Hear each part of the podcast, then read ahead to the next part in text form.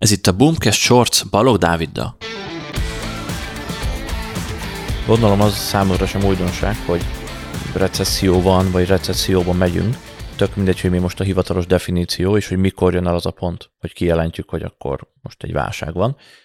Szerintem mindenki érzi, vagy egyre többen érezzük már a saját bőrünkön is, mind vállalkozóként, mind magánszemélyként, hogy igenis egy gyengébb időszakban megyünk, hogy gazdaságilag nagyobb lesz a kihívás, nehezebb lesz a dolgunk az egyik legfontosabb tippemet hoztam el, ami egyébként is, de recesszió idejére szerintem végképp nagyon fontos.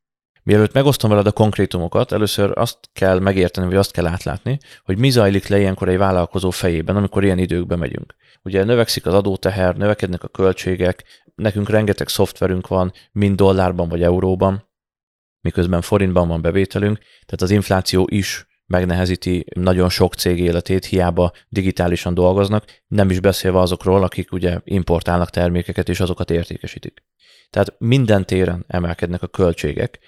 Ilyenkor viszont nem biztos, vagy nem feltétlenül csak az áremelés az egyetlen megoldás. Persze kell árat is emelni, tehát nem lehet mindent begyelni a végletekig, viszont azt is figyelembe kell venni, hogy ha gazdaságilag nehezebb helyzetben megyünk, akkor a cégeknek, a magánszemélyeknek a fizető képessége is csökken. Tehát nem szabad magunkkal kicseszni, úgymond, azzal, hogy akkor most az egekig emeljük az árat, és mindent áthárítunk. Mert nem ez a megoldás. Valahol az arany középutat kell szerintem megtalálni, kell árakat emelni, mert át kell hárítani ezeket a terheket mindenképpen. Viszont érdemes elgondolkozni azon is, hogy hol tudom növelni a hatékonyságot. És ez a kulcs szerintem, ez az egyik legfontosabb tipp, a hatékonyság növelés mert szerintem minden cégnél vannak olyan folyamatok, ahol nem elég hatékony. Nálunk is vannak egy csomó ponton, ahol nem működünk elég hatékonyan, mert egyszerűen nem voltunk rákényszerítve.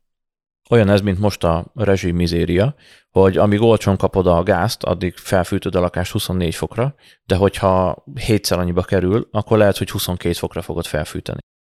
Szóval ez itt is igaz, vállalkozásoknál, nagyobb szervezeteknél, hogy át kell vizsgálni, felül kell vizsgálni a folyamatokat, meg kell nézni, hogy hol tudunk növelni hatékonyságon, hol tudjuk esetleg például egy e-mail marketing szoftvernél, ha le tudsz vágni mondjuk 500 vagy 1000 feliratkozót, akik amúgy irrelevánsak, inaktívak, úgyse fognak vásárolni, és ezzel bekerülsz egy alacsonyabb konstrukcióba, akkor csináld meg, töröld őket, tisztítsd a listádat, fordíts rá időt, hogy növeld a hatékonyságát az e-mail marketingednek, és ezáltal mondjuk le tudod felezni akár az e-mail marketing szoftvered díját. Mi pontosan ezt csináljuk, azért hoztam ezt példának.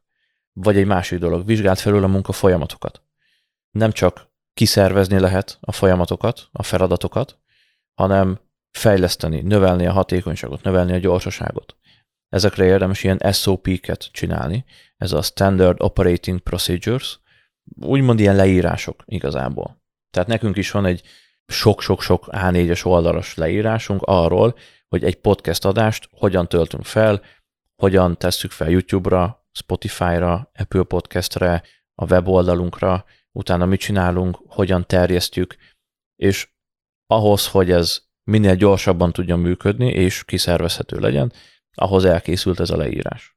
És ez bármire igaz a cégben, szerződéskötés, számlázás, pénzügyek átvizsgálása, tök mindegy, hogyha valamilyen szinten tudsz delegálni, és ilyen leírásokat készíteni, azzal a munkát is lehet könnyíteni és gyorsítani. Tehát ez szerintem egy nagyon-nagyon fontos pont, amit most ebben az időben mindenkinek érdemes megcsinálnia, érdemes egy picit előre dolgozni, hogy ne akkor fussunk magunk után, hogyha baj van, esetleg is elszálltak a költségek, hanem már most növeljük a hatékonyságot sok kis ponton, és ezáltal spórolunk, vagy gyorsabban, okosabban dolgozunk, és igazából ezzel lehet nyerni szerintem hosszú távon. És ennyi lett volna a mai Boomcast Shorts.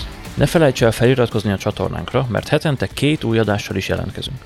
És érdemes belépni a zárt Facebook csoportunkba is, ahol akár személyesen velünk is beszélgethetsz, de kérdéseket is tehetsz fel, és a közösségünk tagjait is megtalálod.